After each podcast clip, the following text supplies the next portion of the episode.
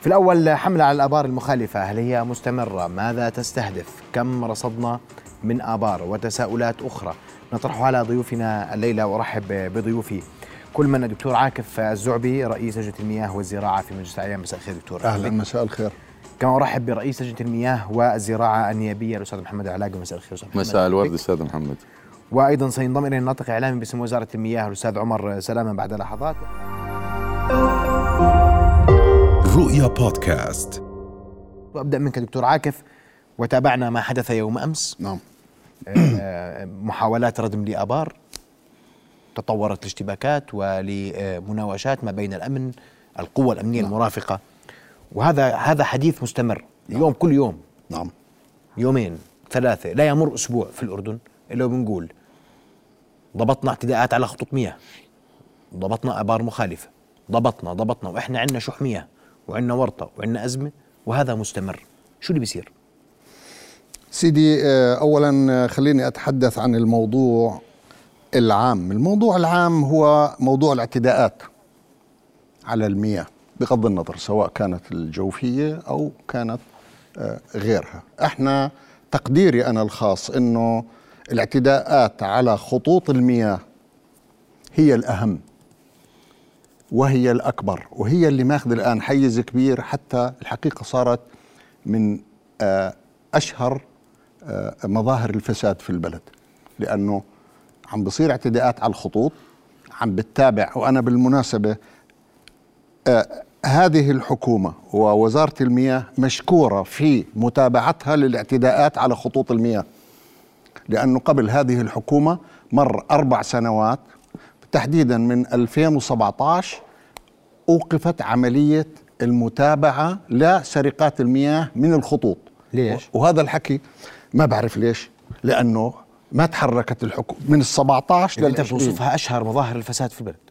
من 17 لل 20 هذا الحكي تم، بجوز كمان كان لكورونا إلها تأثير، لكن من 17 ل 20 ما كان تحديدا، أنا أؤكد على ذلك، من 2017 ل 2020 نهايتها، خليني أقول، وبجوز بداية 21.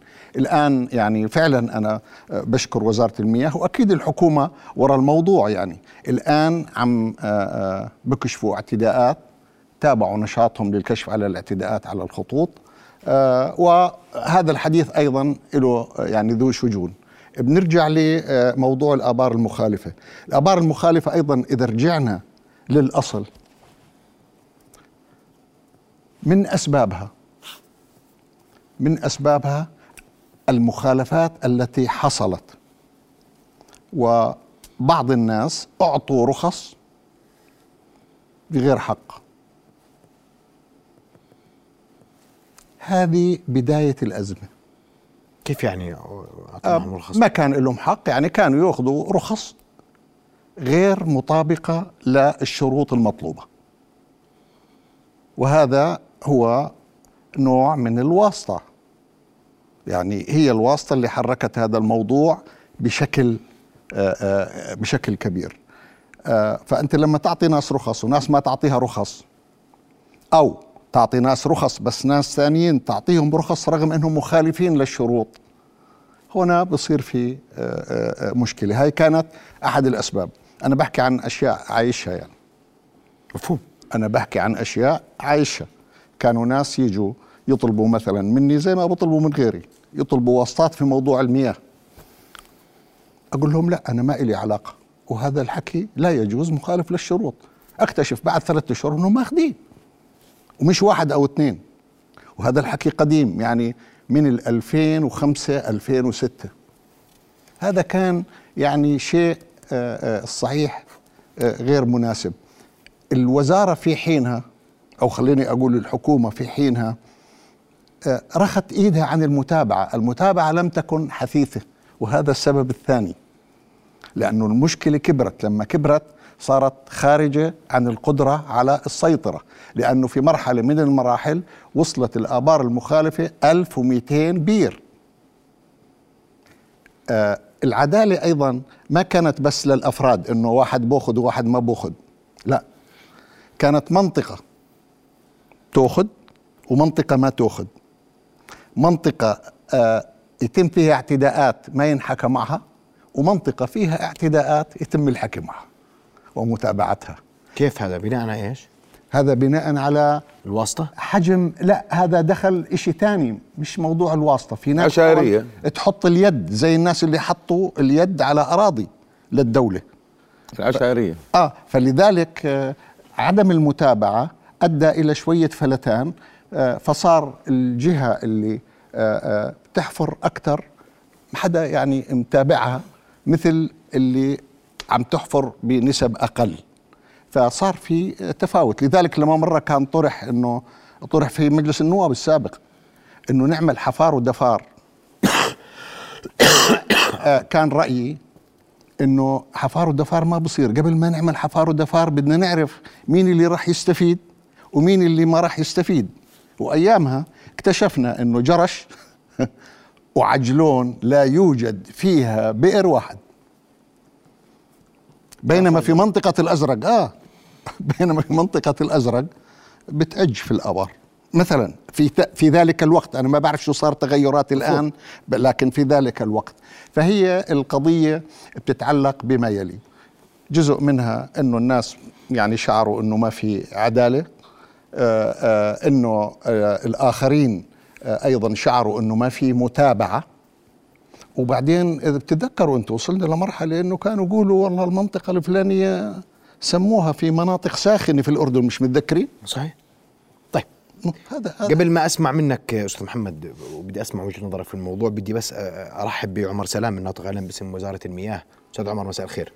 مساء النور يا سيدي، الله يعطيك العافية. أستاذ عمر، أبدأ من كم الاعتداءات اللي تم ضبطه منذ بداية العام حتى اللحظة، ويعني لمتى، لوين ماشيين، ولمتى، وماذا نستهدف من كل ما نفعل اليوم في موضوع المياه؟ مساء الخير لك وللمشاهدين وضيوفك الكرام أصحاب المعاني والسعادة والعطوفة. الحقيقة يعني بشكرك جزيل الشكر على هذا البرنامج وتسليط الضوء على هذه القضية الهامة حقيقة، اللي مثل ما ذكر معنا الشيخ الكبير انه موضوع الاعتداءات فعلا من المواضيع المؤرقه ومرهقه لقطاع المياه في دوله تعاني من الوضع المائي اللي نعلمه جميعا من تحديات تزداد عام بعد عام. حجم الاعتداءات مثل ما ذكرت تزايد بالفتره الاخيره، ويعني انطلقت الحمله وبشده ضمن الجهود الحكوميه التي عززناها خلال الفتره الماضيه من اسبوعين ثلاثه في عملات مكثفة على كل مناطق المملكة. ردمنا أكثر من 70 بئر مصادف في معظم مناطق المملكة، والحملة تستهدف مناطق واسعة وليس منطقة بعينها، وستشمل جميع المناطق التي فيها اعتداءات. التقديرات الأولية تقول أنه الآبار المخالفة الموجودة هي حوالي 587 بئر، وقد زادت الأرقام خلال الجولات والاكتشافات أنها تتصل إلى بزيادة 100 بئر جديد تم حفرها خلال الفترة الماضية. وبالتالي هذه الآبار تسحب كميات ضخمة من المياه، وهو كميات كبيرة مثل ما شاهدنا بالاعتداءات التي تم ردمها يوم أمس في منطقة الرمسة. هناك برك تتسع لمئات الآلاف من الأمتار المكعبة، وهذه بركة واحدة تكفي لري وسقاية حي كامل أو منطقة كاملة تتسع بآلاف البيوت. فبالتالي تشكل عبء كبير علينا، وأيضا العبء الكبير على أجهزة الدولة. مشكور وزارة الداخلية، مشكورة جهاز الأمن العام، مديرية الأمن العام، قوات الدرك مثل ما بنشاهد بالصور، إشارات الآليات والمعدات والونشات وسيارات الإسمنت وغيرها، وهذه كلف على الدولة يتكبدها المواطن لمعالجة هذه المشكلة. ولكن الدولة عازمة وترضى لأمر سيدنا بإنفاذ سيادة القانون على الجميع، وهناك إن شاء الله سيكون هناك حملات مكثفة خلال الأيام القادمة، ونلمس فعالية أكثر في مثل هذه الحملات. ونتمنى على جميع إخواننا المواطنين وأخواتنا في كل مناطق المملكة أنه يبادروا إلى الإبلاغ عن هذه الاعتداءات عبر الرقم 5680، وهذا الرقم هو رقم للاعتداءات والإبلاغ عنها، ونحن نضمن سرية ممرر المعلومة ولا علاقة له من قريب أو بعيد. نحن نقوم بالتقصي مجرد حصولنا على المعلومة، وبعد ذلك كوادرنا بالتعاون مع الأجهزة المعنية تقوم باتخاذ الإجراءات اللازمة، وهناك تناغم بين كافة مؤسسات الدولة في تطبيق أحكام القانون. وهناك قضايا الآن ينظر فيها الادعاء العام والقضاء إن شاء الله. قديش حولتوا قضاء من أول السنة لليوم أستاذ؟ يعني حولنا عشرات القضايا على هذا الموضوع، يتم الضبطات، ولكن لدينا حوالي 570 قضية منظورة لدى القضاء في مختلف مناطق المملكة منذ انطلاق حملة إحكام السيطرة. وأنت تعلم أنه في بعض القضايا صدرت فيها هناك الآن ناس يقضون عقوبة الحبس ودفعوا غرامات بمئات الآلاف عن اعتداءات، والآن إن شاء الله. قديش يعني المحبوسين أستاذ عمر؟ يعني أعداد ليس لدي أرقام معينة، ولكن في بعض الأشخاص الذين أذكرهم أنهم ما زالوا يقضوا عقوبة الحبس، وخلال الحملة الأخيرة أيضا تم توقيف أشخاص، وقبل الحملة التي قبلها أيضا تم توقيف أشخاص، وتم توقيف معتدين في منطقة وادي السير ما زالوا موقوفين. وإن شاء الله أنه قضاءنا العادل والنزيه سيقتص من هؤلاء الذين يقومون بالمساس بحقوق المواطنين. أستاذ عمر اسمح لي، الدكتور عاكف تحدث بوضوح عن الاعتداءات على خطوط المياه وقال أنها أخطر وأنها أشهر مظاهر الفساد اليوم في الأردن. التعامل مع هذه الاعتداءات كيف يتم اليوم؟ نحن نتحدث عن 71,000 اعتداء خلال 5 سنوات أو 6 سنوات على الخطوط الناقلة والرئيسية. صح. وأي اعتداء على خط ناقل أو رئيسي أيضا يهدر كميات كبيرة عوضا عن تخريب هذه الخطوط وهذه المنظومة المائية، والكلفة الباهظة نقوم بقطع المياه أحيانا بسبب هذا الموضوع. العبث في هذه الشبكات ليس هو فقط مشكلته بس بالاعتداء، إحنا في المعتدين البسيطين في اعتداءات المنزلية هاي بالعشرات يوميا يتم التعامل معها أولا بأول، وقد تراجعت هذه الظاهرة على مستوى المنازل، ولكن ما زالت ظاهرة الاعتداءات على الخطوط للتكسب وبيع المياه بواسطة الصهاريج وبيعها للمزارعين بآلاف الدنانير يوميا. هذا كلام يعني لابد من أنه يعني نقوم باتخاذ كافة الإجراءات فيه، ونحن نقوم بذلك، والمشكورة مثل ما ذكرنا كافة الأجهزة المعنية نقوم بالتعامل معها من خلال رصدها ومتابعتها وتحويلها. بعد أن نقوم بتحديد الاعتداء ومعالجته يتم عمل ضبط بالتعاون مع الأجهزة المعنية، ويتم تحويله إلى الادعاء العام، ويقوم أيضا باستكمال التحقيق واقتصاص أخذ القانون مجراه في حق المخالفين. نعم، أشكرك كل الشكر أستاذ عمر سلامة الناطق العام باسم وزارة المياه، وأسمع تعقيبك أستاذ محمد العلاقمة. أول شيء الله يسعد مساك سيدي.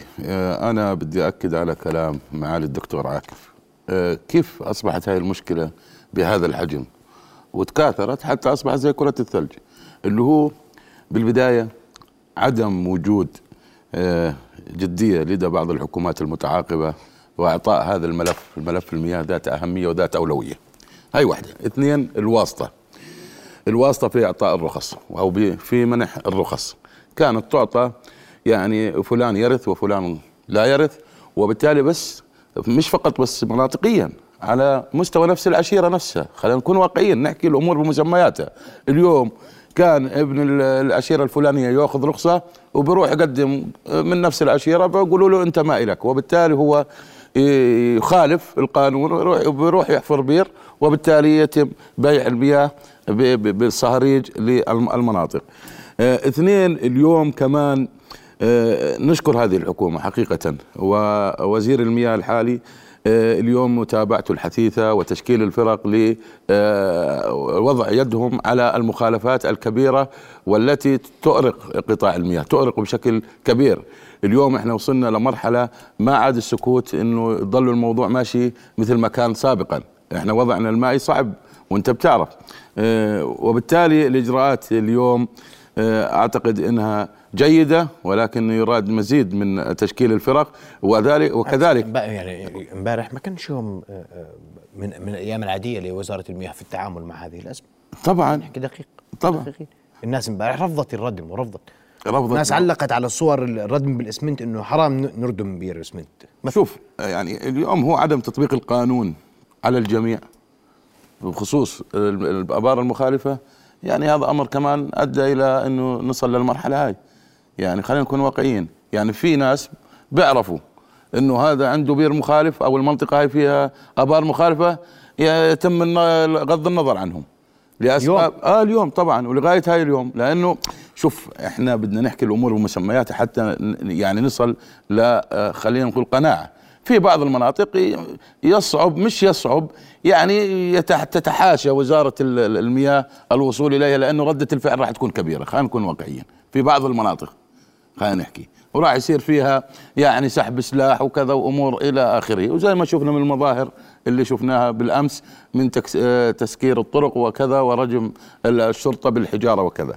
اليوم أنا بقول إنه اليوم هذه كمان مش بس الآبار المخالفة إلها سلبيات أيضا، حتى لو ما اليوم المياه المباعة بالصهريج احنا ما بنعرف شو جودتها اللي تنباع للمواطن، ايضا لها اثار سلبية كمان. اليوم يجب انه يكون هناك الرجوع للخلف ونشوف الاحواض المائية في كل المناطق، كل منطقة نعرف شو الحوض المائي اللي فيها وكمية المياه اللي فيها وجودتها، بحيث انه يمكن انه نصوب الاوضاع في هذه المناطق. احنا بنحكي عن الاحواض المائية، وبالتالي أنا اعتقادي اليوم وزارة المياه ماشية بالاتجاه الصحيح بالنسبة لوضع يدها على المخالفين لهذه الأبار. سعادتك تفضل أرجوك سيدي. أنا طبعا بحكي أرقام ومعلومات رسمية، ماشي، يعني دقتها بتعتمد على الجهة اللي بتصدرها، لكن هذه معلومات أصبحت بالنسبة لنا مفروغ منها. إحنا في عندنا 12 حوض رئيسيات، فقط في حوضين فقط اللي هم في مناطق غير مستنزفة، اللي هي في البادية الشمالية في الحماد وفي السرحان في الجنوب.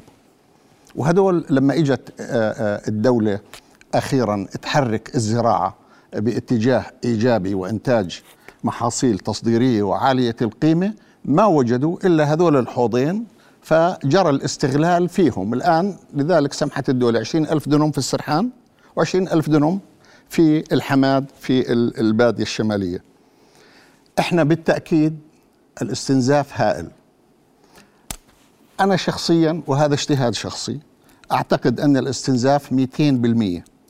إيش يعني 200%؟ 200% يعني إذا أنا مسموح لي ضمن الحدود 200 مليون أنا عم بطلع 600 مليون. وزارة المياه بتقول ما يلي، بتقول لا، يعني وهذا الحديث يمكن كان بيني وبين معالي وزير المياه قبل فترة. خليني آخذ أرقام معالي وزير المياه، إنه ال600 مليون اللي بطلعهم من المياه الجوفية واللي بشكلوا تقريبا بحدود 60% من موازنتنا المائية، بقول إنه لا، نصهم مستنزف. يعني في 300 مليون مقدار الاستنزاف، 300 مليون. هنا بدنا نواجه مشكلة. إحنا مصادر المياه تبعنا اللي بتشكل الموازنة المائية، لا يجوز إنه المياه الجوفية تكون 60%. هذا رقم عالي جداً. المياه مستنزفة، 10 أحواض انخفضت نسبة المياه عمقها وزاد التملح. فبالتالي أنا مفروض يعني الفنيين في موضوع المياه، يعني اللي درسوا مياه، بقول لك هذه الأحواض لازم تنترك على الأقل 15 سنة مشان تنشحن من جديد وأقدر أستغلها. أنا الآن عم بستغل فوق 100، متفقين يعني أنه 150% يمكن حسب رأي معالي الوزير. فأنا عندي 300 مستنزفة وحاسبها من الموازنة المائية، يعني مفروض ما أحسبها. 1200 مليون عمليا، مش 1200 عمليا 900 مليون، لأنه في منهم 300 مليون مستنزف. هاي مشكلتنا احنا مع المياه الجوفية، وبالتالي أي اعتداء على المياه الجوفية هو شيء في منتهى الخطورة، سواء كان من الخطوط المائية أو سواء كان من الآبار المخالفة. بعدين عليك، احنا لازم نفرق بين الآبار المحفورة لغايات بيع المياه والآبار المحفورة لغايات الزراعة. أيضا كمان لازم نفرق. احنا اليوم عندنا في وادي الأردن مثلا، اليوم انت بتعرف انه هاي سلة الغذاء للبلد وهي منطقة زراعية. بالتالي أنا اليوم باعتقادي أنه أخذت الوزارة خطوة إيجابية بالسماح بحفر الأبار للمزارعين، لأنها أصلا أبار مالحة، وبالتالي يعني ما بتأثر على مياه الشرب. وبالتالي هذا بخفف من الضغط على موضوع. طيب أنا راح أجي على موضوع الضغط وموضوع نحكي، بس بتأثر على نوعية التربة، بتخرب التربة وبتملحها، وبتأثر سعادتك على الإنتاجية، بتخفض الإنتاجية لأنه المياه مالحة. المياه مالحة طبعا، يعني وهو مسموح لعمق 150 متر تحت الضغط. يعني هون بتروح وهون بتروح. هلا بعد الفاصل راح أرجع لكم ضيوف الكرام، وبدي أفهم يعني اليوم أنا بدي حل. أنا كل يوم مش معقول أنا أظني في الأردن أقول عندي فقر مائي وعندي ضعف مائي، والناس كلها بتعرف إنه فقر مائي. نعم. وبعدين أجي أضبط كل هذا الكم من الاعتداءات، ونتحدث عن كل هذا الاستنزاف لمياهنا الفاقد. صحيح. وهذا هذا كارثي. بعد فاصل نواصل، ابقوا معنا.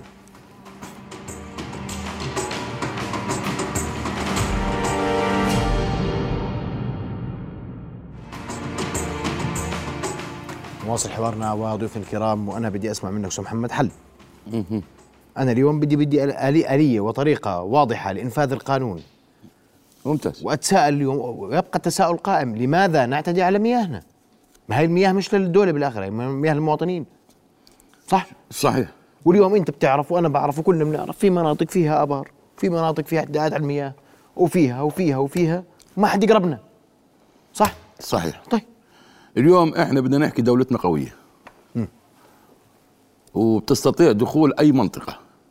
الدولة إحنا بنحكي كدولة، ولكن اليوم الإجراءات الحكومية يجب أن تفعل من قبل وزارة المياه ووزارة الداخلية وجهاز الأمن العام والدرك. يجب أن يكون هذول فريق واحد، والتوجه والتحرك إلى هذه المناطق التي يوجد فيها أبار أو عشرات الأبار المخالفة لوقفة، متابعة الحملات الأمنية هذه للأبار حتى يستشعر الناس أنه هناك في متابعة وعدم الوقوف. يعني احنا بدناش نيجي اسبوع نيجي نعمل حملات وبعدين بنوقف سنه. احنا لنا سنتين هلا. صح؟ صحيح. عدلول. لازم تضلها متابعه. هذه لازم تضلها مستمره هي الحملات، حتى المواطن يستشعر بالخوف، من خلال انه نطبق القانون مثل ما تفضلت وتنفيذه على الجميع وبعداله. بعداله على الجميع. اليوم انا وصلت للقضاء يجب اني اتحاكم، اما اليوم اروح على القضاء واطلع بكفاله، أو إذا أو أمرار بطلع براءة وتدخل الواسطات، هذا الحكي ما راح يجيب لنا نتيجة. خلينا نكون واقعيين، وراح يبقى هذا الملف عالق وشائك كل سنة رايحين نتحدث فيه. وتحدثنا احنا خلال السنتين الماضيات معك عن الموضوع الفاقد. الفاقد اليوم حسب تصريح وزارة المياه إنه 50%، 35 إلى 37% هو اعتداءات، سرقات على الخطوط الناقلة ومن خلال الأبار ومن خلال الإجراءات الأخرى اللي بنعرفها جميعا. وبالتالي اليوم متابعة، أنا بقول المتابعة. نعم. اليوم صهريج المي نعبي مي. نعم. مش المفروض أنا بعرف من وين عبى وكيف؟ لازم. وأنا هذا اللي بقول لك إياه. مش هي المفروض رقابة إلكترونية وين بيعبوا هذول وكيف بيمشوا وين بيجوا ميتهم؟ هذول من الأبار المخالفة سيدي، مش مرخصة. مش كلهم. لا، في الأغلبية مش يعني مش حاطين، خلينا نقول، العدادات واللي بتبين الملوحه قديش وكذا ونوعيه المياه. هاي بتنباع في الصهاريج. معقول دكتور؟ طبعا ما فيش عليها رقابه. يعني انا بير مخالف كيف بدك تراقب علي؟ ما انا ببيعه خفي. اليوم في صهاريج مي بتبيع مي كلها مخالفه.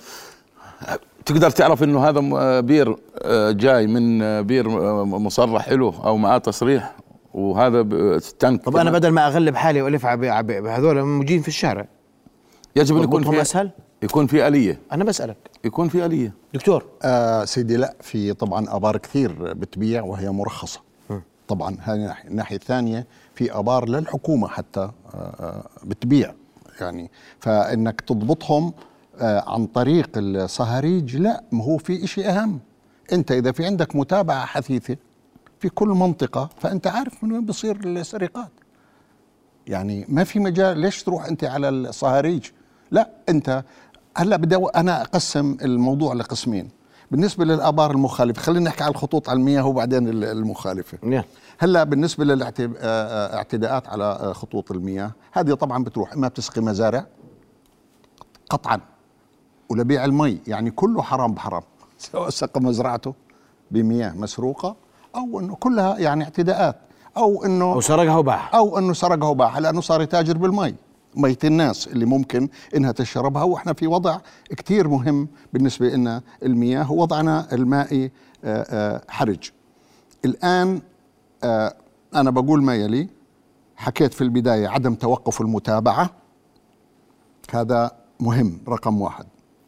2، هذه المتابعة يجب أن تكون حازمة ومستمرة، يجب أن تكون حازمة. يعني هذه فترة ارتخاء الإيد بدنا ننساها. متابعة حثيثة صحيح، لكن أيضا لازم الناس تشوف إنه الحكومة موجودة والأمن موجود. فأول مرة براجدوا حجار بطخوا، ثاني مرة هذا الموضوع إذا ما انتهى ثاني مرة بنتهي، ثالث مرة بنتهي، رابع مرة، لأن الكل مدرك أن الدولة قوية. وبالتالي في عندنا متابعة، في عندنا تطبيق قوي للقانون. الشغلة الثالثة اللي بدي أحكيها أنا فيما يتعلق الاعتداءات على الخطوط اللي عم بتروح على القضاء. أنا تابعت هذه المواضيع. شوف مثلا المحامين ببلشوا يسألوا بالمتهم. هلا هاي الأسئلة اللي بيسألوها للمتهم وبتكون سبب في الإفلات من الحكم، هذه قضية يجب أن تتابع من وزارة المياه. أنا حكيت مع معالي وزير المياه بقوة، يعني بمعنى وين في نفذ في التشريعات وبالذات نظام حماية المياه الجوفية، وين في نفذ ممكن ينفذوا منها، هم المحاكمة بتصير أمامهم والدائرة القانونية للوزارة ممكن تكون موجودة، فبدهم في التشريع كل هذه الشغلات إنه ينتبهوا إلها مشان يحضروا لها وتكون إجاباتهم جاهزة، ويدربوا الموظفين، لأنه الموظف أحيانا بتفاجأ. وهذا السؤال وارد على الألسنة دايما، بيسألوا المحامي أنت شفته هو بيعبي مي بالصهريج؟ مثلا الموظف بمثل هيك سؤال بجوز إنه يكون حذر في الجواب. ففي أسئلة من هذا النوع أنا سمعتها. شفته بعينك؟ شفته بعينك. طبعا يعني هذه وحالف يمين ممكن. طبعا مقلق. ما هو يعني هو مين اللي بيناقش؟ المحامي، محامي الدفاع، فهو بيسأل أسئلة مفروض كوادر وزارة المياه ينتبهوا لهذا الحكي. إذا في فراغات في التشريع إنهم يعبوا هاي الفراغات مشان يضمنوا إنه تطبق العقوبات. العقوبات يا أخوان في قانون وزارة المياه عقوبات عدلت في 2014 أو يمكن 2015 وهي صارمة. السجن ما كان موجود، أضيف السجن، وأيامها كان في حملة كان سيدنا متابعها، وأنا بتذكر إنه سيدنا كان في الصين أثناء عودته طلع كل مجلس الوزراء، يعني ما بعرف شو كان في مناسبة إنه استقبلنا سيدنا في عودته، فلما سلم على دولة الرئيس حكالنا دولة الرئيس، قال أول شيء سأل عنه سيدنا قال شو صار في حملة المياه. هذا الحكي كان في 2014-2015. فهاي كمان قضية بدنا نشوف. هلأ بنرجع للآبار المخالفة. شوف الآبار المخالفة، في آبار جرت عليها تركيب عدادات، آبار مخالفة لكن ركب عليها عدادات وعم تتحاسب، عم بيحاسبوهم.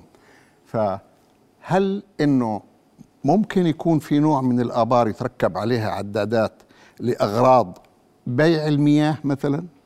هلا بهاي الحالة بدهم يرفعوا السعر لأنه هذا بده يبيع مي.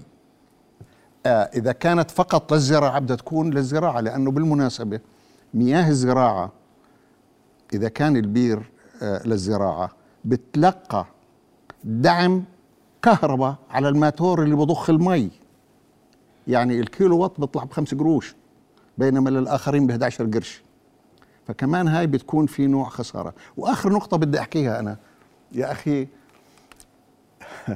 يعني الحكومة ما بتقدر تتصل مع شركات الكهرباء وتقول لهم ممنوع بقرار حكومي ممنوع توصلوا الكهرباء للبير إلا إذا أبرز الرخصة. آليات ضبط، تفعيل أدوات، صح؟ ايش صح؟ عندك حيره، ايش اين وين محتار؟ بايش محتار؟ قل لي. اذا قال الحرامي تعال احلف وقال اجل فرج. ما في اعتداءات على شركه الكهرباء اصلا، على خطوط الكهرباء ايضا بطرق غير قانونيه. صحيح، يعني هذا امر يعني بدنا حل جذري. احنا انا بقول لك الحل الجذري من وجهه نظري اليوم في احواض في الأحواض والمناطق المجاورة. اليوم عندنا أزمة مياه صح؟ اليوم الأحواض هاي بدنا ندرسها، بنشوف وضعها. في بعض الأحواض المناطق السكنية المجاورة لهذه الأحواض بتكون المي فيها صعبة، وبالتالي أنا كحكومة بعمل دراسة برخص هذه الأبار الموجودة في هذه الأحواض القريبة من التجمع السكاني اللي بيكون فيها ضعف مائي، برخصها. ليش؟ أوفر.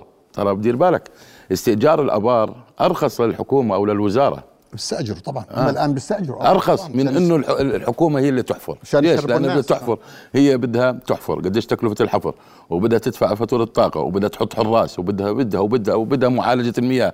فهذا بكلف المتر على الحكومة أكثر من دينار ونص أو دينار 75 قرش، أما بينما تستأجره هي أوفر.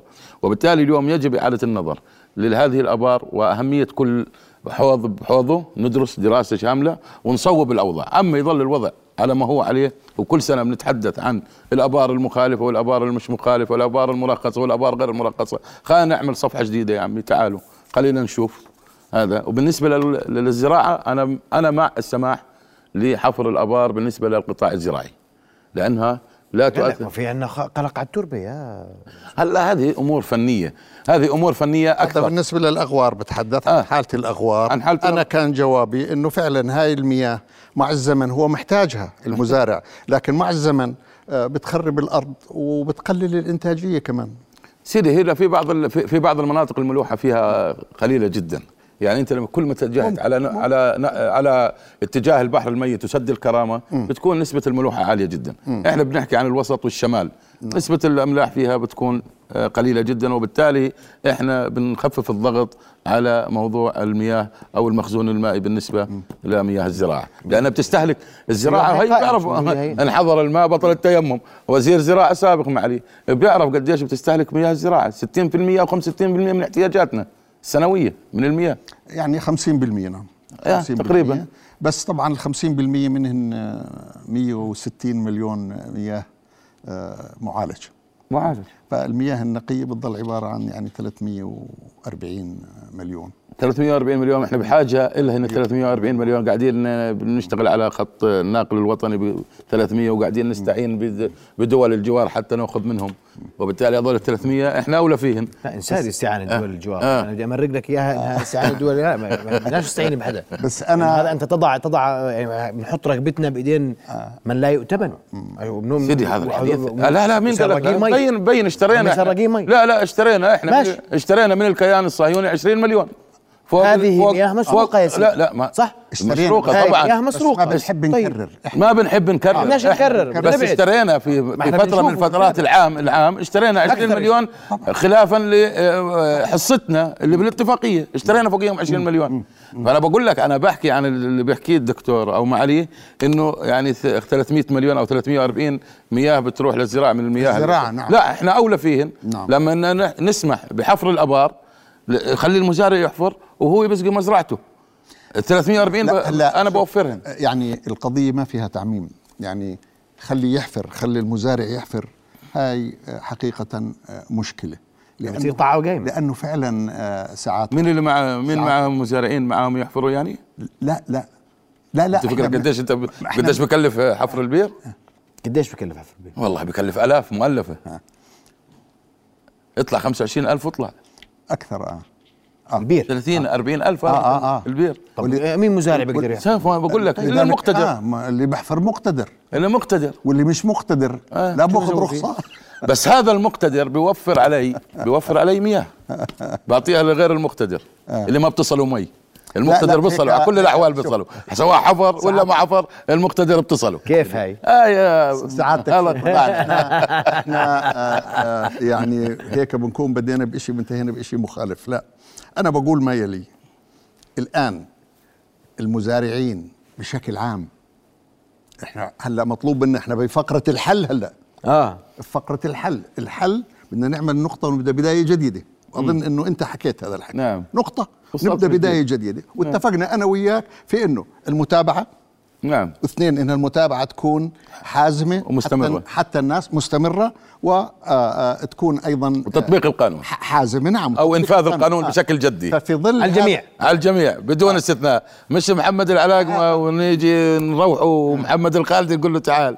فإذا بدينا هاي البداية بده يكون الأمر الآن مختلف، فلا يجوز نقول إنه والله لا خلي المزارعين يحفروا، لا، إحنا ما إحنا بنقول بدنا نمشي على التشريعات اللي محطوطة. احنا مشكلتنا الآن ايوه بدنا نطبق القانون بعدالة بقوة وبعدالة. هو حديث الحلقة عن الآبار اللي بتبيع مياه، مياه الشرب اللي صالح على الشرب، مش موضوعه مياه الزراعة. هذا شقين. احنا بنحكي عن مياه الزراعة، انا ومصر على انه يتم السماح للمزارعين بحفر يا سيدي، خليه قانون نافذ واضح، مين بسمح له؟ أنا بدي أقدم رخصة وبأخذ رخصة. أما مياه الصالحة للشرب أنا مش معها. ما هو شوف إلا بحدود. هلا هذا القرار اللي تفضلت فيه بصراحة لا أنا بقدر يعني أفتي فيه ولا أنت، للسبب لأنه هذا حنرجع مرجعنا لمرجوع فني. يعني بتيجي الوزارة لما بتقول لك هذا الحوض خلص استنزف، هنا هي الفكرة، بس إنه ما بقدر. مياه مهاجرة، ما عليك، مياه مهاجرة اللي عندنا في وادي الأردن. أنا بحكي عن منطقة زراعية، أنا ما بحكي عن وادي الأردن، أنا بحكي عن كل الأردن، ما بحكي عن وادي الأردن. بدك تميز مزارع عن مزارع، ما أنت طيب لذلك كيف؟ أنا خلينا إخواننا بالأزرق، خلينا نكون إخواننا بالأزرق، بقول لك حفري خير الله بالأزرق إخواننا بالأزرق حولوا الصحراء لخضرة، خلينا نكون واقعيين يا سيدي. هذا صحيح، يعني هسه حرام نسمح لهم إنهم يحافظوا على الآبار اللي عندهم وينتجوا. لا يا دكتور تفضل سعادتك، بس إذا سمحت شوي الموضوع صفى كأنه في واحد مع المزارعين وواحد مش مع المزارعين. لا أنت ما لا خلنا نحكي لك أنت مع المبدأ الأبار. أيوة. لا مش بس هيك، ما احنا بدنا ننظم الآن ويكون في شو قلنا تطبيق القانون بحزم وعدالة. أيوة طبعا، مش فلان يرث وفلان لا يرث، نستثني القطاع الزراعي بحزم. لا تستثني القطاع الزراعي.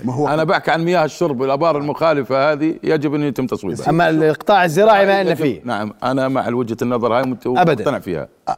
أنا مع، بقول المصلحة العامة أهم من كل الناس. يعني صحيح.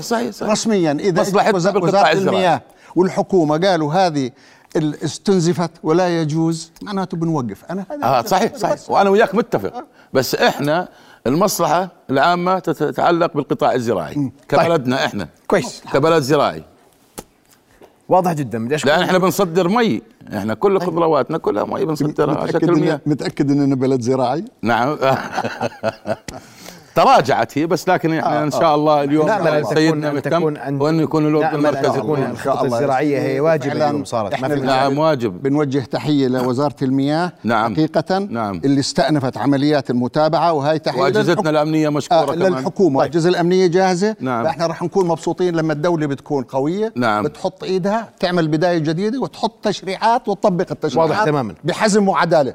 شكرا لكم يا ضيفين اللي مهتمين بموضوع المياه صراحة حقيقة بدون مجاملة. مشكورين ضيوف الكرام على حضوركم الليلة، وشكرا على ملاحظاتكم، ونأمل أن تلقى آذانا صاغية. كل الشكر لكم يا ضيفين الكرام. رؤيا بودكاست.